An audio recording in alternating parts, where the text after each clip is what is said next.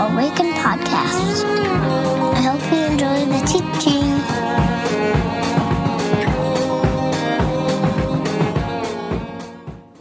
Hello, welcome to Awaken and our gathering. We're so glad that you're here. If you're new, we want to extend a special welcome to you and ask that you would go to our website and fill out a Connect card. I'm Kathy Solomon, the Director of Community Life, and we'll be reaching out um, for a way that we can get together and um, share a drink of your choice. As we come together today and um, share this time together, I have a call to worship that Michelle Clifton Soderstrom shared at the um, recent Learning Lab about pietism. And this is from the Evangelical Covenant Hymnal, and it's a prayer that I wanted us all to share today. Lord, call us into the church.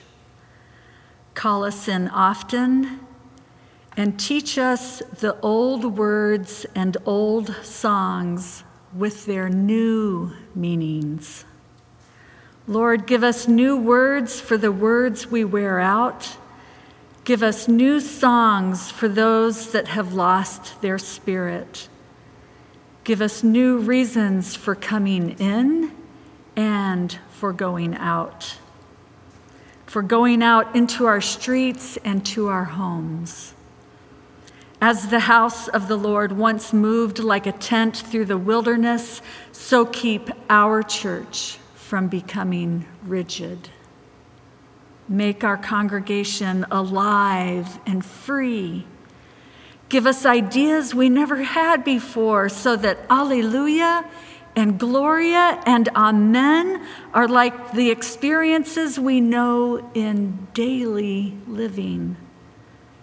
Alleluia. Oh Lord, be praised in our worship today. Be praised.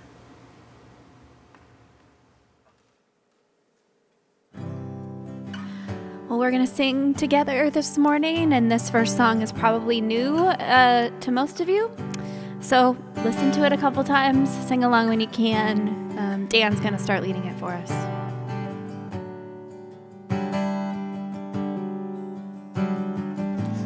so much beauty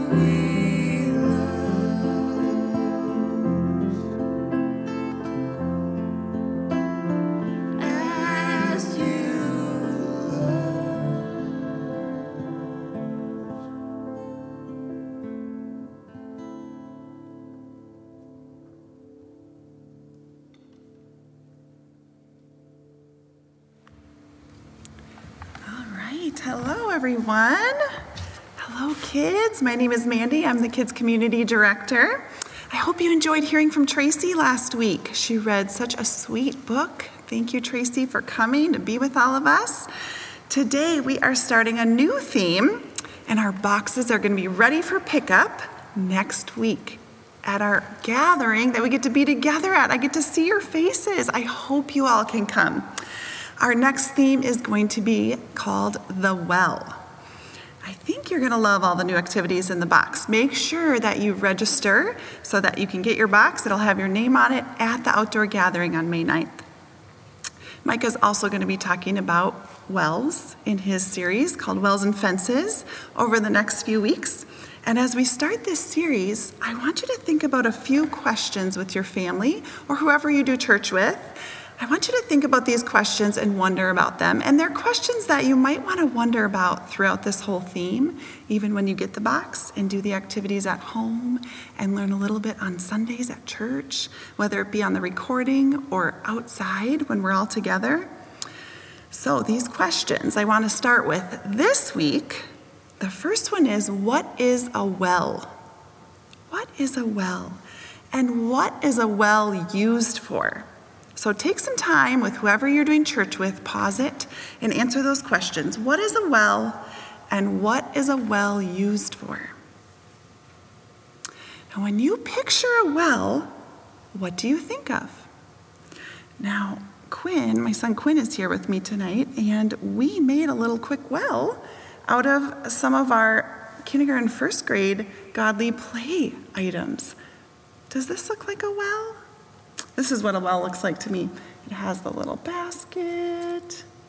Now, not all wells look like that, of course, but what do you picture when you hear the word well or think of a well? I also picture farm animals. That may seem kind of funny, but I grew up in farmland. I grew up in Wisconsin around lots of different farms, and all of my relatives had farms, and I got to help do the farm work quite a bit at the neighbor's house or at my cousin's houses.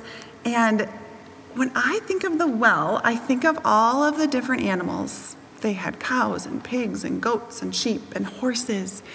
And I thought of those animals in the field, in the big field, when they were grazing, relaxing, sunning, sleeping. They always had to get up at some point and go and get water. And the way you did it on the farm is there was just this big basin full of water, and all of the animals would have to come in, whether they were mixed or usually animals had their own areas, but they would come to the well, to the water, because all of us need water to live. Animals need water, and we need water, humans need water. Now, I have another question. Why do you think the Bible has stories that include a well. When I think of stories in the Bible, I think of this kind of well, right? Maybe that's because our coloring sheets and our books all picture this kind of well. But why do you think the Bible includes so many stories about a well? What might that symbolize spiritual life? Did any of you say God or Jesus or the Holy Spirit? In the Bible, Jesus is called living water which can mean that when we are seeking Jesus and spending time with Him, acknowledging that His Spirit is in us and around us, we are being filled. We're being loved and cared for. And for me, that love and care is just as important as water. Being with Jesus, whether it be in prayer or in the Bible, reading and learning about Him, or just knowing that He's near when I'm happy and sad that is all like spiritual water, bringing me life. I need water to live, like the water we drink, and I also need Jesus to live. Kind of like during Lent when we talked about Jesus is the bread of life. So Jesus is the bread of life, just, just like we need to eat, we need Jesus, and just like we need to drink, we need Jesus, because Jesus brings us life. Jesus shows us how to live. And when we listen to him and follow him and love others how he loves us, then we feel alive and we feel happy. And just like water and bread fill us physically, God fills us spiritually. So, as we begin talking about the well, I want you, under, want you to understand that the well can be both physical and a spiritual thing. So, that can be a little bit confusing physical and spiritual. A physical well is one that you can touch, one that you can see, one that you get water out of. You might scoop it, you might, animals drink out of it. It's a container that holds water and it continues to provide water. The spiritual well that we're talking about is Jesus. When Jesus ascended into heaven, he tells us that his spirit is in us, his spirit is with us and all around us, and that he is the living water. You can think of the spiritual well being a place or an experience where you grow closer to God, where you spend time with God to learn more about Jesus' life, where you fill up your soul with the love and the wisdom and the grace that comes from knowing God and Jesus and having the Holy Spirit be present in your day to day life. If we can focus on the well, we'll want to keep coming back to it, just like those animals, right? If we can focus on the well, we'll want to keep coming back to it because of the life that it brings. Today, we're just doing a little overview of the well. We're going to keep talking about this each week, but I want you to continue having this conversation at home with your family, just talking about the well, talking about physical versus spiritual. What does that mean? Ask questions, wonder what this means, wonder together. And then think of some more ways that maybe you can compare the physical well to the spiritual well of Jesus. What are some ways that you can compare the two to help us understand that better? And just remember that the well gives us life. We would love to sing a blessing over each of you, and I hope that you all have a beautiful day and a beautiful week.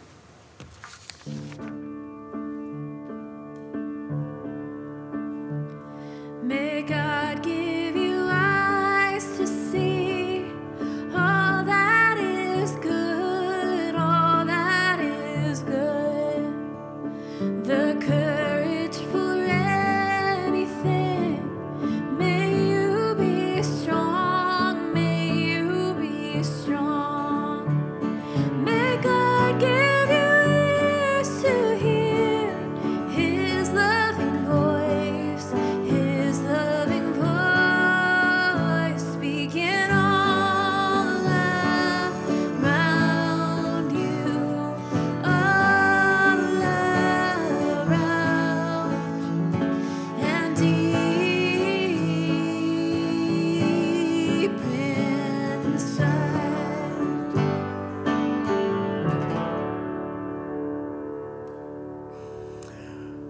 everybody.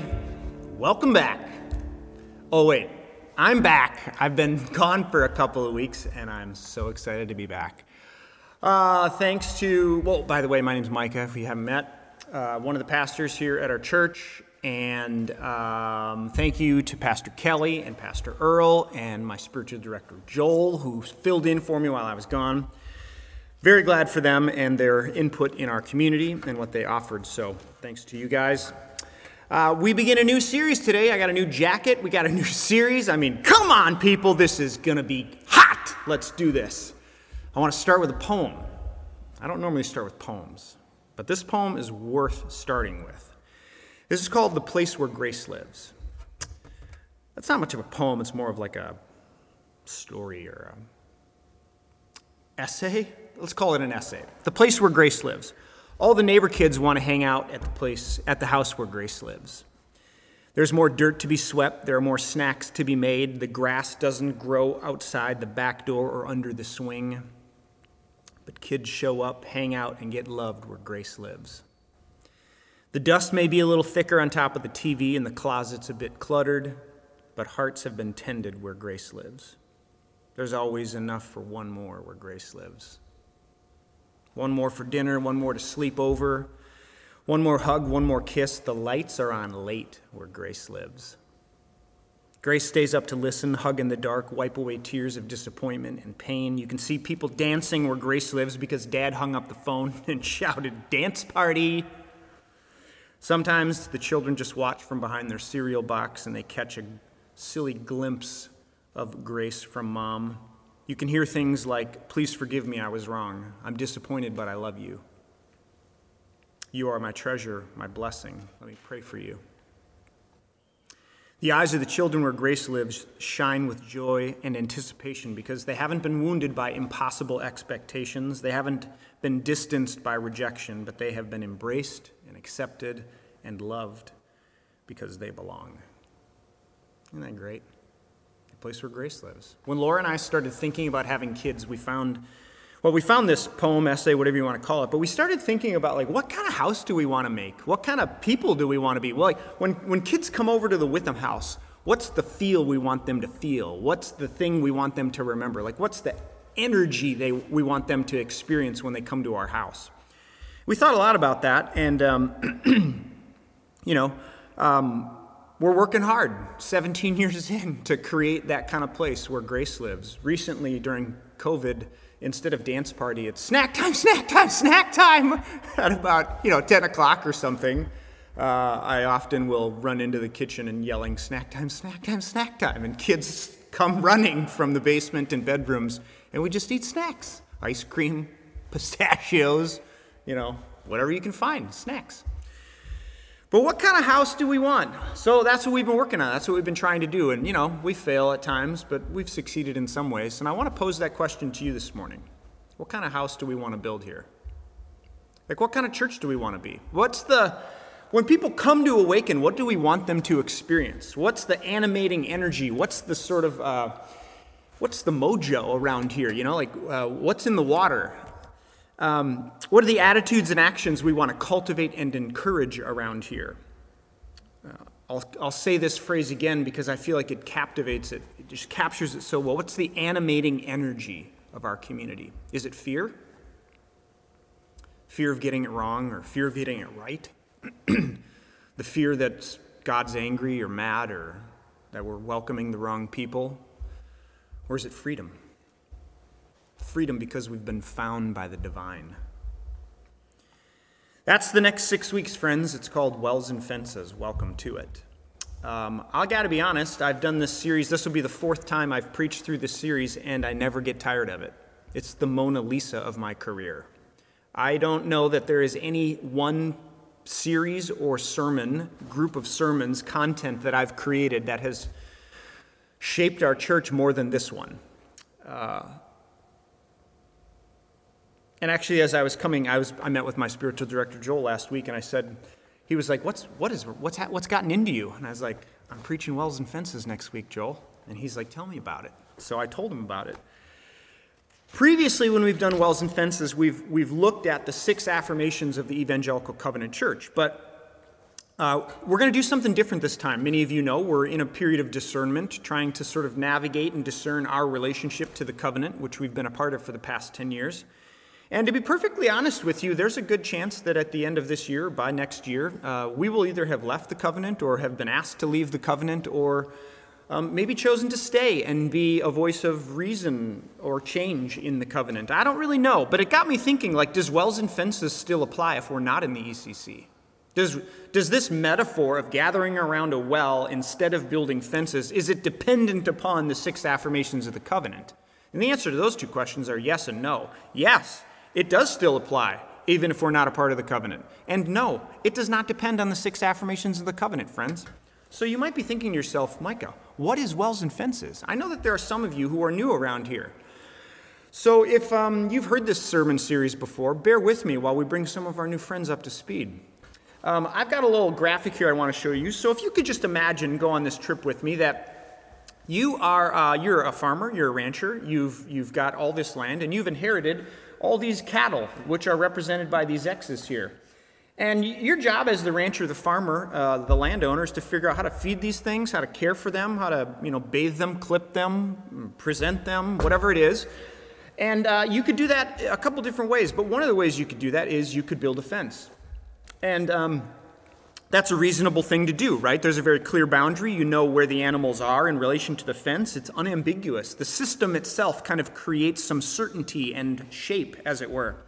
You can keep track of the animals. Uh, you, you, you, can sort of patrol the, out, the edges of the fences to ensure no bad things are coming in or there are no holes in the fences to let things in. To a certain degree, you can kind of control the environment inside the fence. There are benefits and liabilities to the solution, friends. But that's not the only thing you could do. Here's another possibility. Over on this side, same situation. You're the landowner, you got all these animals, but instead of building a fence, you could dig a well. Um, instead of building a fence and spending your time caring for the fence, patrolling the fence, fixing the fence, making sure the fence is intact, while that does provide some security and some things, you could also dig a well in the center. And what we know to be true about animals, if you've watched enough National Geographic, is that they don't wander too far from water. Like you've seen this on National Geographic, like out in the, you know, the African uh, Sahara out there, or, or, or other places for that matter, where you will find these places that have water and animals will make their way to these watering holes because they can't live without the water. And actually, even will go as far as they begin to protect one another as they gather around the, the well. In, when and if there are predators nearby, one animal will alert the rest of them, and so there's this sort of sense of community and protection, even though there isn't a fence to keep the predators out. Now, here's the million dollar move instead of cattle, we have people. And instead of a fence or a well, we have doctrines or beliefs or convictions. Now, let me introduce you to another, uh, uh, two different ideas, the first of which is called a bounded set. Uh, a bounded set, represented on the left here by these, this fence and, and this idea, a bounded set is a group or a group of objects or people defined by a boundary separating those in the set from those outside of the set. Now, actually, bounded set and centered set was a psychological term came up with by psychiatrists in the 60s and 70s. But if you think about this in terms of communities, a bounded set is, is, a, is a way that a community might gather, or a community, uh, it might be the animating energy in a particular community. And when that's true, it's a group of people or objects defined by the boundaries that separate those from who, those who are in the set and those who are outside of the set. Contrast that with a centered set, which is a, a group of objects or persons defined by its proximity to a central object or idea. Even in those two definitions, you can hear like the tonal difference in the, the DNA, the, the animating idea of those two different kinds of communities. And so I would argue on the left, what we have there is the vast majority of religious communities and systems and institutions. I mean, if you think about religion, especially over the last hundred years in, in American evangelicalism, it's not a stretch to say that this largely describes our reality, where most of, most of the emphasis, the actions, are directly related to patrolling the boundaries that separate who's in and who's out. Even when it's well intended, right? Even when it's, you know, um, Uh, in the name of fidelity to Scripture or a desire for holiness, it's the same energy. And I think there's more. And I think many of you are here or found your way here because you've found yourself wanting more when you've, you've, been, in, when you've been a part of these kinds of systems or religious cultures. But rather on the right, what you have is so long as what's in the center actually does bring life, it's a completely different system. It's a completely different energy, right? There's not all this energy spent patrolling the edges and making sure we have the right fence, but rather a deep commitment in the thing that is in the center. So let's flesh this out a little more when we're talking about religious communities.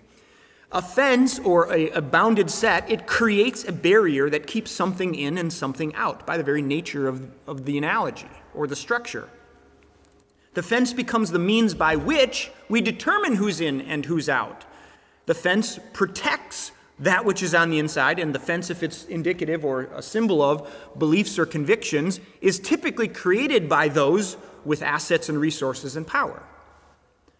Which is to say that those in power typically decide what the fences are or what the fence is. Fences create a control mechanism, also known as a gate or in this analogy, belief. You check these boxes and the door to the community opens. If you can't check these boxes, the door stays closed and you remain on the outside. For a bounded set or a fence idea, the, the most important question is do you believe what we believe? And if you believe what we believe, or the set of things that we believe, well, then entrez vous, all is welcome for you. But if you don't, well, you can stand on the outside, wait and, and look in, but until you can check these boxes of belief, the door doesn't open to the fence. So these beliefs about, you know, that, that become the fence, they could be any number of things. Baptism, drinking, sexuality, the Bible, dancing, the end times, just to name a few, but the, the point is the same. They become the system by which we determine who's in and who's out.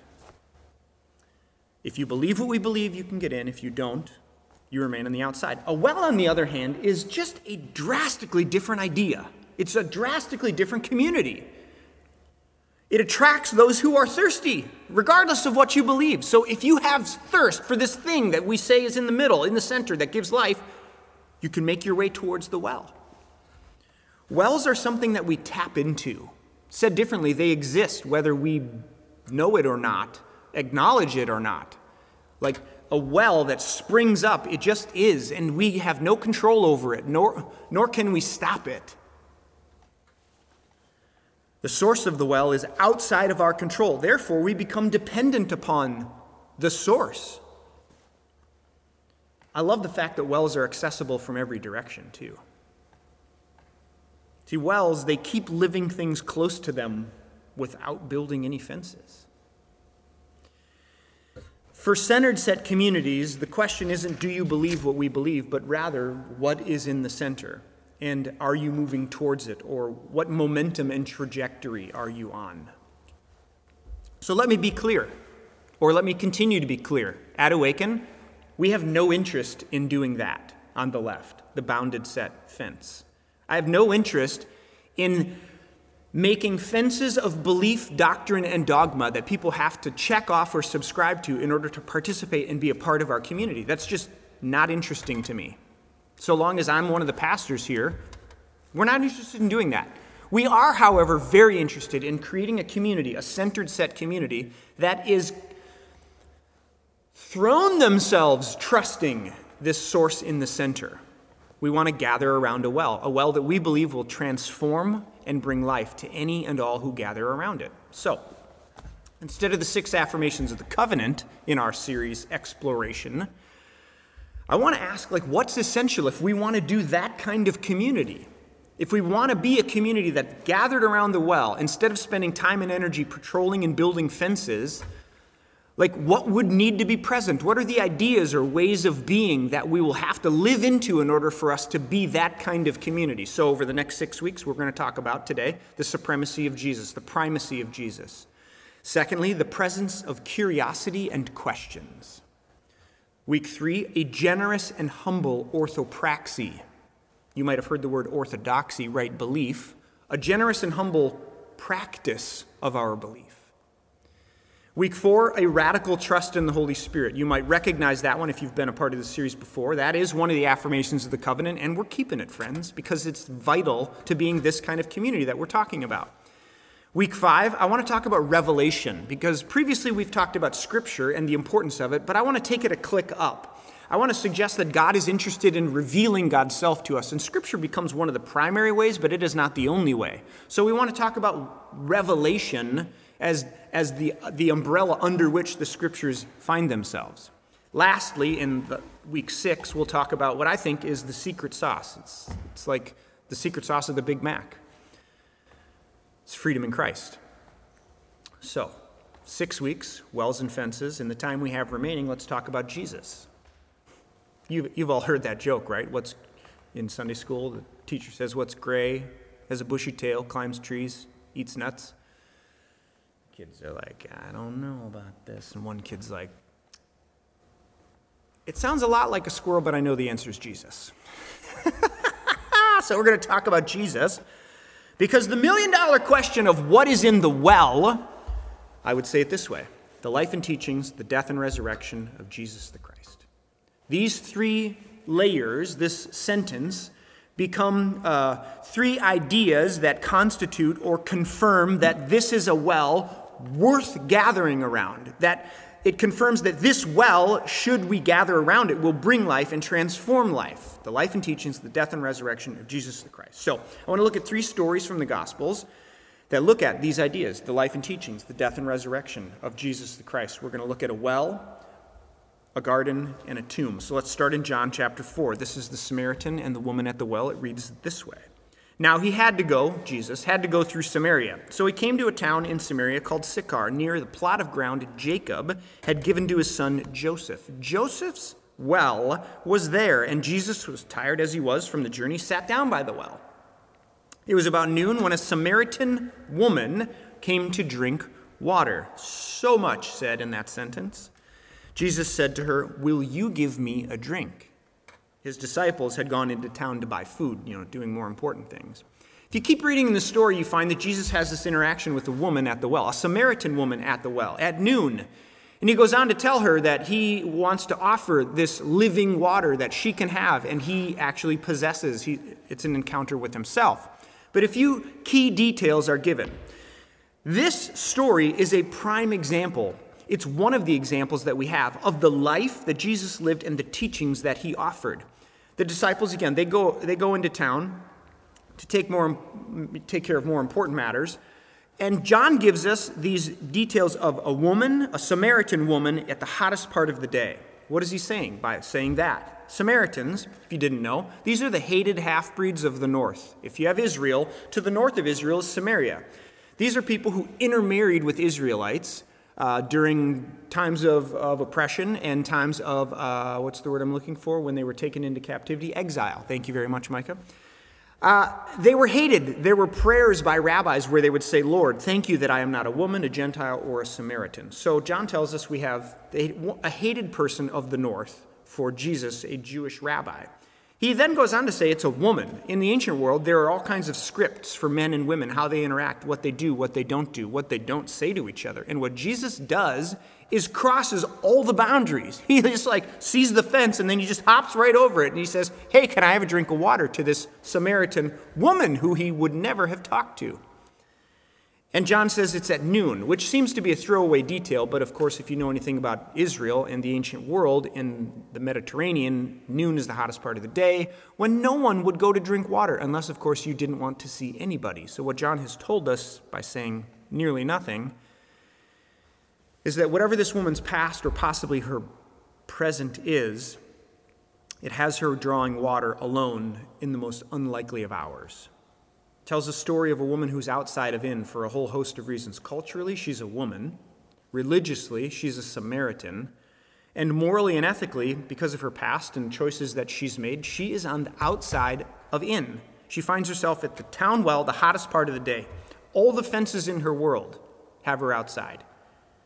And yet, Jesus engages the vulnerable outsider with grace and kindness. His life and teachings that he offers is the kind of life and teachings that consistently engages the vulnerable and outsider with grace and kindness, with compassion, with love and care. He doesn't meet her with rules and regulations and more fences. Rather, he goes out of his way to invite and include her, to participate in and to offer her this life giving water that he's come to bring. He says, I am the living water, a well that does not run dry and he offers an encounter with himself. And this woman, the story goes on, and is transformed. She's changed, not because of the fences, not because of the judgment, not because of the condemnation. It's the well that changes her heart. See, at the well, we see one of the many examples of Jesus' life and teachings, consistent with this interaction of this woman at a well a life instead of teachings that is consistently liberating and empowering those who are oppressed and vulnerable, voiceless on the outside of whatever fences have been created. So we have a well and we have a garden. And in the garden, we bear witness to the death and resurrection of Jesus. Mark chapter 16 says, Very early on the first day, just after sunrise, they were on their way to the tomb and they asked each other, Who will roll away the stone from the entrance of the tomb? This is Mary, Mary, and a woman named Salome. But when they looked up, they went they saw that the stone, which was very large, had been rolled away, and as they entered the tomb, they saw a young man dressed in white sitting at the right side, and they were alarmed.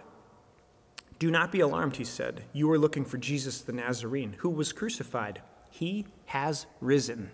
He is not here. See the place where they laid him? But go tell Peter and the disciples, he's going ahead of you into Galilee. There you will see him just as he told you. Friends, the life and teachings of Jesus are insanely compelling. Even if you even if you take out the death and resurrection piece, just Jesus' life and teachings, they're, in, they're amazing. But then you add to it the death and resurrection, which is a category change. Jesus of Nazareth is crucified at the hands of the Romans sometime around AD 30. He's pronounced dead. He's taken off a cross. He's dressed and buried by his friends, eyewitnesses, and then he is laid to rest in a tomb secured by Joseph of Arimathea. This is what the record tells us which is all review to you, having just gone through the Easter season, but it's worth repeating. The well that we believe has the power to transform and change lives, that we want to gather around as a church, it's not just the life and teachings of Jesus. It's not just the crucifixion and the death of Jesus for our sin and the atonement. It's the resurrection of Jesus. This divine and cosmic moment, which just screams from the hilltops a, a, a, victory not only over sin, but death and evil and all the dehumanizing patterns we participate in. A moment that changes everything, a moment that happens in the garden when the angels say, He is not here. I wish I would have been there that day. See, the well we want to gather around, it's the life and teachings and the death and resurrection but not just of an ordinary man, not just of a carpenter's son, but Jesus the Christ, the Son of God, the second person of the divine communion. Which is made clear a number of times in the scriptures, but maybe no more clear and more appropriate than in John 11 at Lazarus' tomb. We read this Jesus said to her, Lazarus' sister, if I'm not mistaken, Your brother will rise again, Martha answered. I know he will rise again in the resurrection at the last day. And Jesus said to her, I am the resurrection and the life. The one who believes in me will live, even though they die. Whoever lives by believing in me will never die. Do you believe this? He says to her. Yes, I believe it, Martha says. I believe that you are the Messiah the Son of God who has come into the world, the Christ, the divine, who became human. Martha, in this moment, makes a connection that some fail to make in the Gospels, a connection that's still being declared right now and even debated and wondered about. A connection that Jesus, who lived and taught, died, and was resurrected, was not just a man, but in fact, the Son of God, the Christ. Philippians chapter 2 who became a man, lived the life he lived, taught the things he taught, died the death he died, and was resurrected from the dead, doing only what the Christ, the Son of God, could do on our behalf, and now offers participation in this life, who says, I am the living water. Whoever drinks from me will never thirst again. Friends of Awaken, we're attempting to do something here that may be a little different than the majority of Christian communities that I have found in the world, at least in our context. I don't say that because I think we're special or because we're better than or because we're so cool, but because I have tried that. I grew up in that. And I think many of you have tried it and grew up in it and found yourself in a similar place that I did, where I just thought, there's got to be more. Like, this can't be it, where we just manage each other's sin until we die, hoping that someday we'll go to heaven. That just sounds not worth coming to earth for and dying on a cross for. So, we're trying to do something a little different, and that is to say, out loud, we want to gather around a well. A well that is the life and teachings, the death and resurrection of Jesus the Christ. We're not interested in building a fence. So, as we start this series and this exploration of what it means to gather around this well, it's important for us to declare what do we believe to be in it? And this is about the only thing that this church, this community, will collectively like go to the mat for. And that is the life and teachings, the death and resurrection of Jesus the Christ. Beyond that, there's a lot of debate. There's a lot of conversation. There's a lot of disagreement. There's a lot of agreement. But we believe that this well, this idea, these teachings, this life, this death and resurrection, this moment, and this God man Jesus is in fact worthy of gathering around, and consistently providing transformation and life for those who draw near to it. I began with a story about a place where Grace lives, this kind of house that Laura and I are trying to build for our kids and for the neighbors that live in our neighborhood. And I'll end with that same question for us What kind of house do we want to build? Because we get to choose. Do we want it to be one where the energy and ethos is rooted in fear of getting it wrong? Where maybe we're welcoming the wrong people or opening, opening the door too wide, like, ooh, are we being too, too loving to those folks? That we're afraid that God might be angry with us for some reason or another? Does it emanate from the holiness of God and the unworthiness of humanity? Is it informed by how wretched I am and how kind God is to stoop down and save me? Do we spend our time and energy patrolling the edges of doctrine and dogma to make sure people are in line? Or is it rooted in a deep and abiding trust in the life and teachings, death, and resurrection of Jesus? That's actually good news that changes and transforms any and all who come near. Does it emanate out of the Trinitarian community of love that is God who is calling us home, who invites us to come and drink from this well and be healed? I would suggest to you it's the latter. And so, what would it look like to be a community whose first question isn't, Do you believe what we believe? but rather, Are you thirsty? Are you thirsty? Because we believe that we're gathered around a well that offers living water, that if you draw near to, you will never thirst again. You will be changed and transformed and swept up into the story that is the Christ, that is good news for the world. Welcome to Wells and Fences, friends. It's going to be fun. Pray with me. God, as we take a few moments in silence to, to think about what it means to build a community, what it means to participate in a community, and what, at the end of the day, is in the center of this community. Holy Spirit, we trust you. We believe that you are good, that you lead to good things and life and light. And so we ask that you would do that now.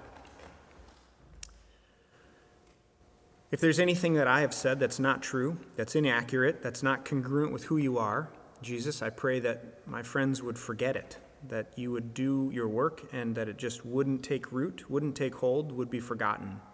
But if there's anything I've said that's true, that is uh, integrated and, and has integrity with who you are, then Holy Spirit, just plant it deep in our hearts. That we might be found in these moments moving towards this well that is in the center. Maybe with questions, maybe with doubt, maybe with skepticism, maybe with wonder, maybe with awe, maybe with worship. From all different directions. And I pray, God, that you would do your work. The work that we are banking on you doing if we gather around this well. So do it now.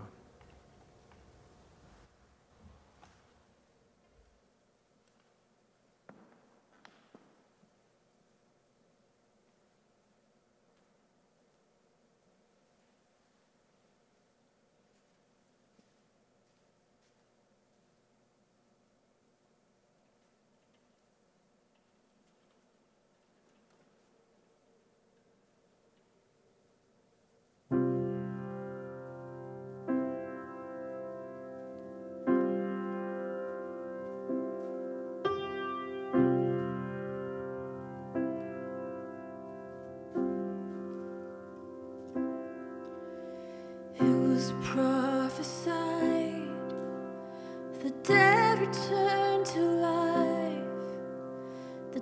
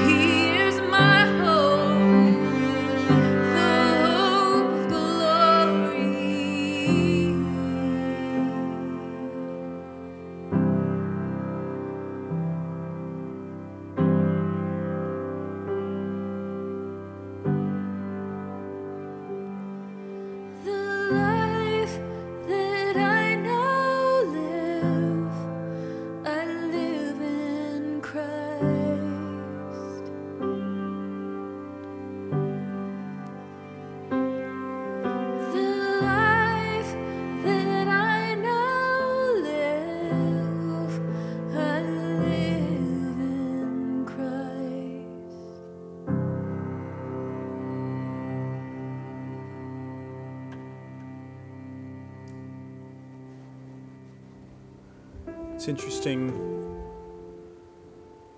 When I talk about these things, one of the most common questions I get is uh, So, does anything go, Micah? Like, if we're going to do away with the fences, like, everybody just runs around doing whatever they want? To which I would respond with two questions. The first of which is Where does that question come from for you if you find yourself asking it? What motivates that question? Like, what's the question behind the question? But then the second question I would ask is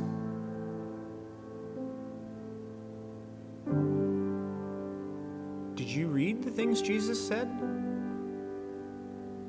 To the rich man, he said, Sell everything you have, give it to the poor. To Zacchaeus, he said, Stop extorting and uh, your countrymen and the vulnerable and the poor. In fact, give them back everything that you stole from them with interest. Jesus' teachings are no joke. So, no, anything doesn't go, not according to the life and teachings of Jesus. So, take a deep breath. I think this is actually harder, but it's way more fun. It's like we're taking the boat out of the harbor and we're actually gonna sail. Like we're gonna put the sails up and the wind is gonna blow and the spirit is gonna move. And waves are gonna be crashing, there's gonna be water splashing everywhere, but you're gonna feel alive. That's what I want. That's what I'm after. That's what I'm inviting you to. So it's not for the faint of heart, it's not for everybody. If you're just checking Awaken out, you this may be your last Sunday. But I'm guessing it's probably not going to be. So as we make our way to the table, ironically, this thing we've started during COVID where we the table every week, it's just it's Jesus. Every week. So, on the night that Jesus took bread and he broke it, was with his friends and he said, This is my body, broken for you. Whenever you eat of it, do it in remembrance of me. In the same way, he took a cup and he blessed it, and he said, This is my body, or excuse me, this is my blood. We've already been over that. This is my blood, which will be shed for you. So whenever you drink of it, remember me. So to the church gathered this morning, I would remind you that this is the table of the Lord. It's not the table. It's not the church's. It's not mine. It's it's not ours to manage or negotiate. It's the Lord's, and it's made ready for those who love God and those who want to love God. So come, you who have a lot of faith, a little bit of faith, you who have been here often, you who have been here for a long time or ever before, you who have tried to follow, and you who have failed. These are the gifts of God for the people of God. So come. Not because I invite you, but because Christ, the resurrected one, the one who is no longer dead, says, Come and be fed, be healed. Come to the well and drink all that you need. So as you take the bread, I invite you to hear these words The body of Christ broken for you. Take and eat, my friends.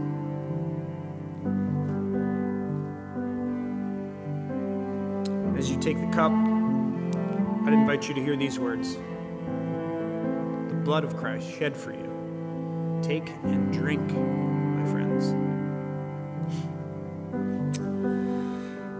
Oh man. We're we have to we have to finish. So that means we're coming to an end. But I'm so excited about this series and the time that we'll have together. I have a couple of things I want to remind you of uh, by way of community life, things that are happening. By the time you listen to this recording, you will be one week away from our first public gathering in a park on May the 9th. As you hear these, vo- these words come out of my mouth, pray. pray for good weather. That'd just be so terrible. It's not going to happen. Just so so pray. Pray that the Lord would bless us with sunshine and good weather, and then we could get together. If it's raining, we'll just. There will always be a recording every week, by the way, when even when we're meeting outside. So, if it's raining, we'll have a recording. It'll be available to you that Sunday morning. But Lord willing, May the 9th, we'll be together.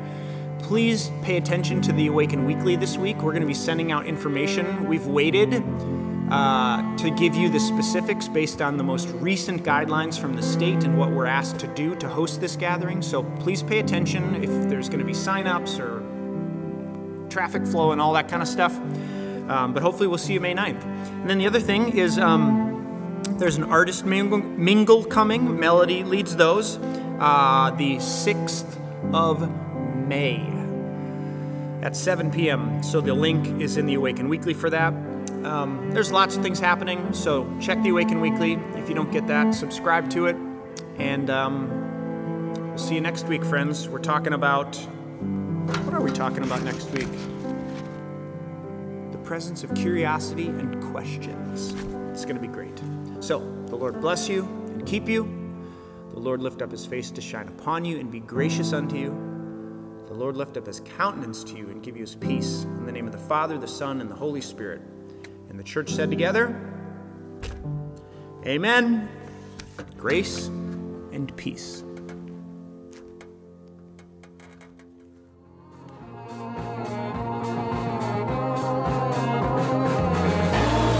Find us online at www.awakencommunity.com or on Facebook at www.facebook.com backslash awaken. Or on Twitter at Community. See you next time.